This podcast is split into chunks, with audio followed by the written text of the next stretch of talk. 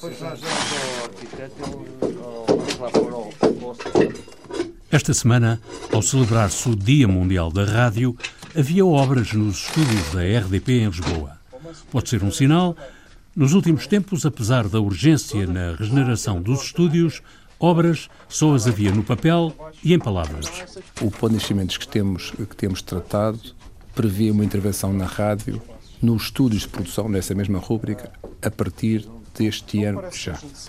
E, portanto, temos um grupo de trabalho formado, criado e em funcionamento para, digamos, avançar com esse, com esse trabalho, contando que ainda este ano se façam aquisições, cujo projeto de instalação física nos estúdios deve começar cerca de fevereiro, janeiro do próximo ano.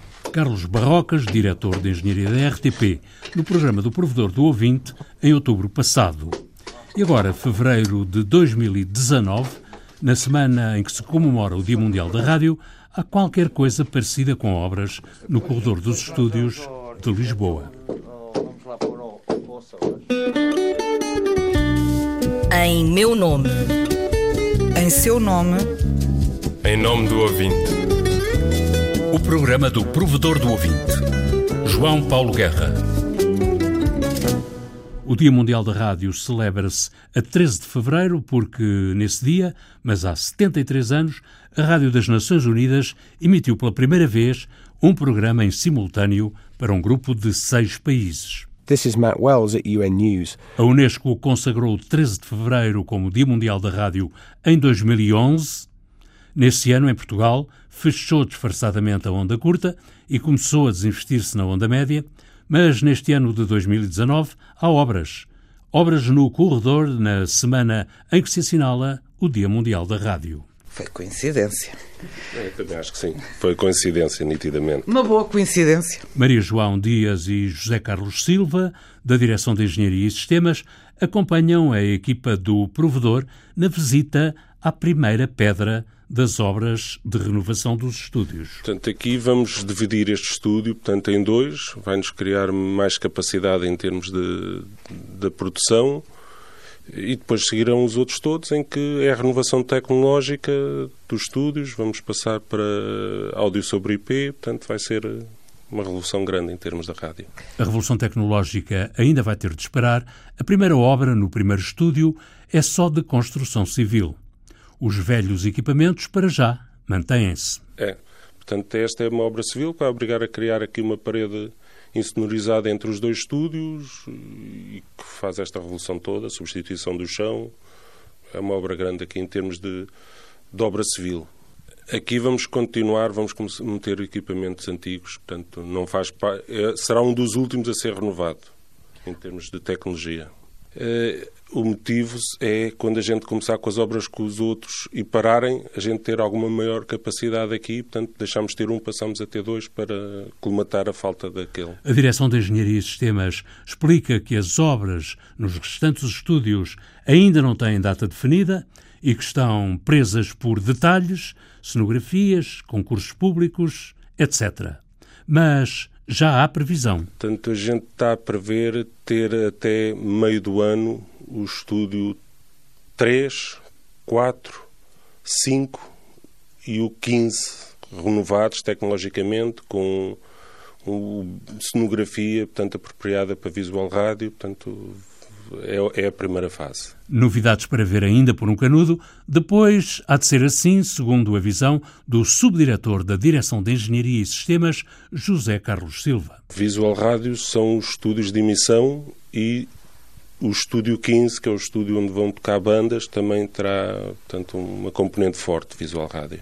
Tudo com tecnologia nova, portanto, o grande passo vai ser o, o áudio sobre IP, portanto, é um- uma tecnologia nova. Ao mesmo tempo das obras no corredor, também há velhas avarias que persistem na rádio. No dia 2 de fevereiro, os ouvintes da Antena 2, que esperavam pela Carmen de Bizet, em transmissão direta do Metropolitan Opera de Nova York, esperaram em vão. Os diretos falham quase por sistema e falharam mais uma vez. E a anti-heroína de Bizet não respondeu à deixa para entrar na Antena 2 a 2 de fevereiro, sendo substituída por uma gravação. Nós uh, estamos já há 23 minutos a ouvir uh, com bastante agrado, de resto, as estações de Piotr Ilyich Tchaikovsky na interpretação de Filipe Pinto Ribeiro. Não obstante o intérprete português e a belíssima música de Tchaikovsky, não deveria ser isto, ir para o ar, mas sim a Carmen, que estará neste momento a ser apresentada no, no Metropolitan de Nova York.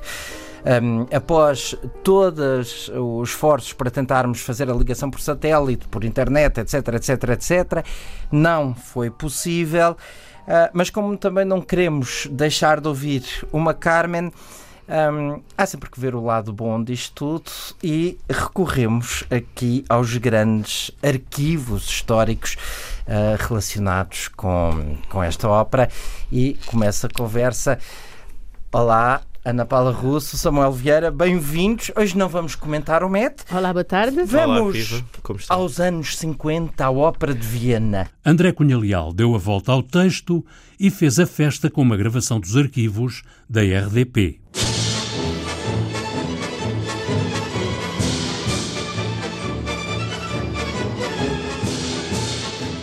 O realizador e apresentador das transmissões de ópera na Antena 2 vê-se a contas com sucessivas e constantes avarias nos circuitos que deveriam ligar Lisboa ao mundo da ópera através da Antena 2. responsável pelos exteriores, Maria João Dias, ainda aguarda respostas sobre as falhas nesta transmissão em direto de Nova York. Ainda não, não consegui ter resposta porque não estávamos a receber o sinal. Não caiu, não houve. Portanto, estou à espera de perceber. E a alternativa também não dava, não é? Que era um link. Parece que o, havia um firewall que não se conseguia eh, aceder ao, ao feed da, da, internet. Portanto, essa questão vai ser resolvida. Dias depois do falhanço na transmissão do Metropolitan Opera de Nova York, agora em Lisboa, no Festival Antena 2, a grande montra do que a Antena Clássica tem para apresentar, voltaram as avarias sistemáticas que já fazem parte da programação. Ação! E agora vamos assistir aqui, no átrio do Teatro Nacional Dona Maria II, a um verdadeiro duelo linguístico. E eis que começa o desafio. Garage! Garage! Perdemos uh, momentaneamente a comunicação com o Teatro Nacional Dona Maria II. Vamos uh, seguramente retomar dentro de breves instantes. Seguimos por agora na emissão da Antena 2. Em direto do Teatro Nacional Dona Maria II, onde decorreu o Festival Antena 2, mais uma avaria em direto. Creio que já não há entradas, já não há bilhetes já não há bilhetes para o By Heart. Parece, parece que já não, sinto-me muito, muito uh, uh, desafiado, uh, vá. desafiado e privilegiado por essa, por essa estreia. Já, já... Perdemos e... temporariamente o contacto com os nossos colegas que estão a acompanhar este primeiro dia do Festival Antena 2. Ora bem, Vamos penso que já estamos no ar neste momento. poder voltar a esse contacto dentro de alguns instantes. Para já, neste momento, com a música de Debussy por Maurizio Pollini.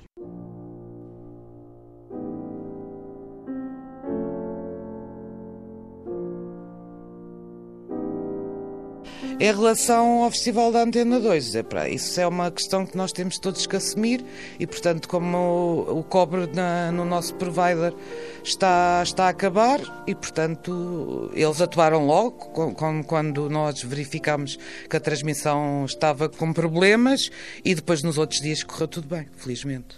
Era Rediz, o circuito Rediz. As madrugadas da Antena 3 também não têm escapado a intermitências na continuidade das emissões. Muito bem. Uh, Judas Priest, qual é o tema então do, do Defenders? Uh, Free Will Burning.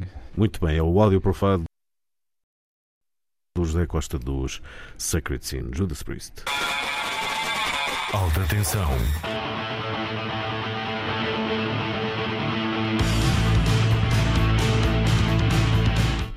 A primeira vez nem sempre é na 3, Maria João Dias e José Carlos Silva, da direção técnica da RTP, avisam que a revolução na madrugada da antena pop vai ter de esperar. Isso vai continuar, os nossos colegas do sistema estão de volta disso, mas ainda não há conclusões. Portanto, o sistema existente portanto, é um sistema já muito antigo, já com pouco suporte da, do, da parte do fornecedor.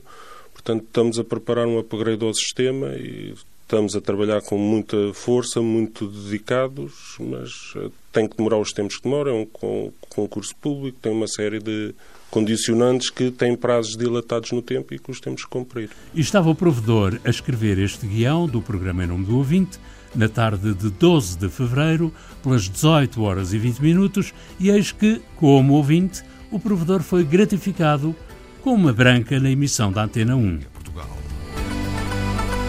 Em dia de manifestação contra Nicolás Maduro, a reportagem da Antena 1 na fronteira entre o Brasil e a Venezuela. Luís Soares.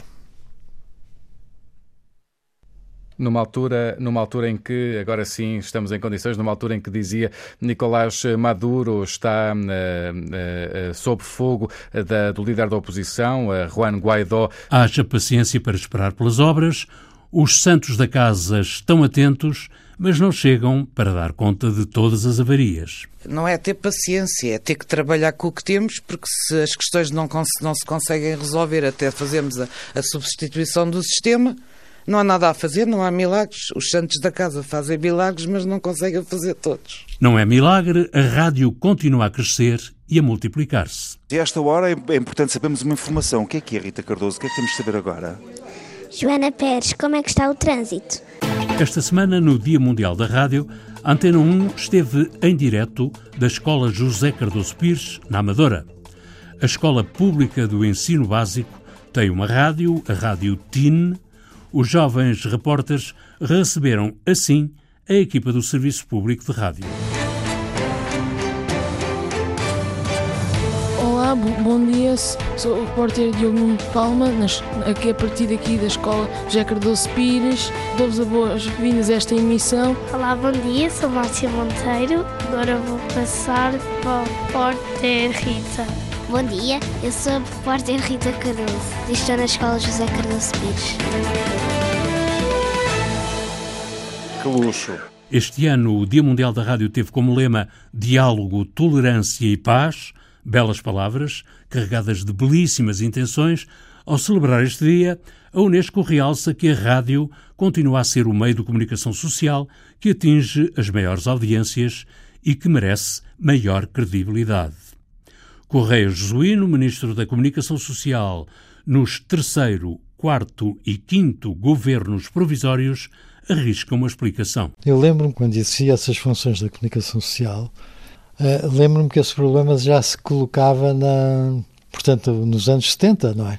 Da credibilidade da rádio. E sempre me intrigou, até como psicólogo social, intrigou-me muito, mas porquê? Entrevistado esta semana pelo jornalista da Antena 1, José Manuel Rosendo, o antigo ministro Correia Jesuíno, que é também psicólogo social, diz que o que os olhos não veem, a cabeça sente. E havia um colega meu que dizia que a rádio, e se calhar ele tem razão, não é? também da psicologia, dizia que a rádio tem pelo menos a vantagem de, ao prescindir da imagem, mas não prescindir da imaginação. Ah, e esse elemento é muito importante, quer dizer, quer dizer, no fundo, o sentido do ouvido dá a ideia que é um sentido mais intelectual do que, que sentido de vista. A música do genérico do programa do Provedor do Ouvinte é da autoria de Rogério Serraz e interpretada pela guitarrista portuguesa Marta Pereira da Costa e o contrabaixista camarunês Richard Bona. Sonorização e montagem de Guilherme Marques e João Carrasco Ideias e textos de Inês Forjás, Viriato Teles e João Paulo Guerra. Em meu nome. Em seu nome. Em nome do ouvinte. O programa do provedor do ouvinte. João Paulo Guerra.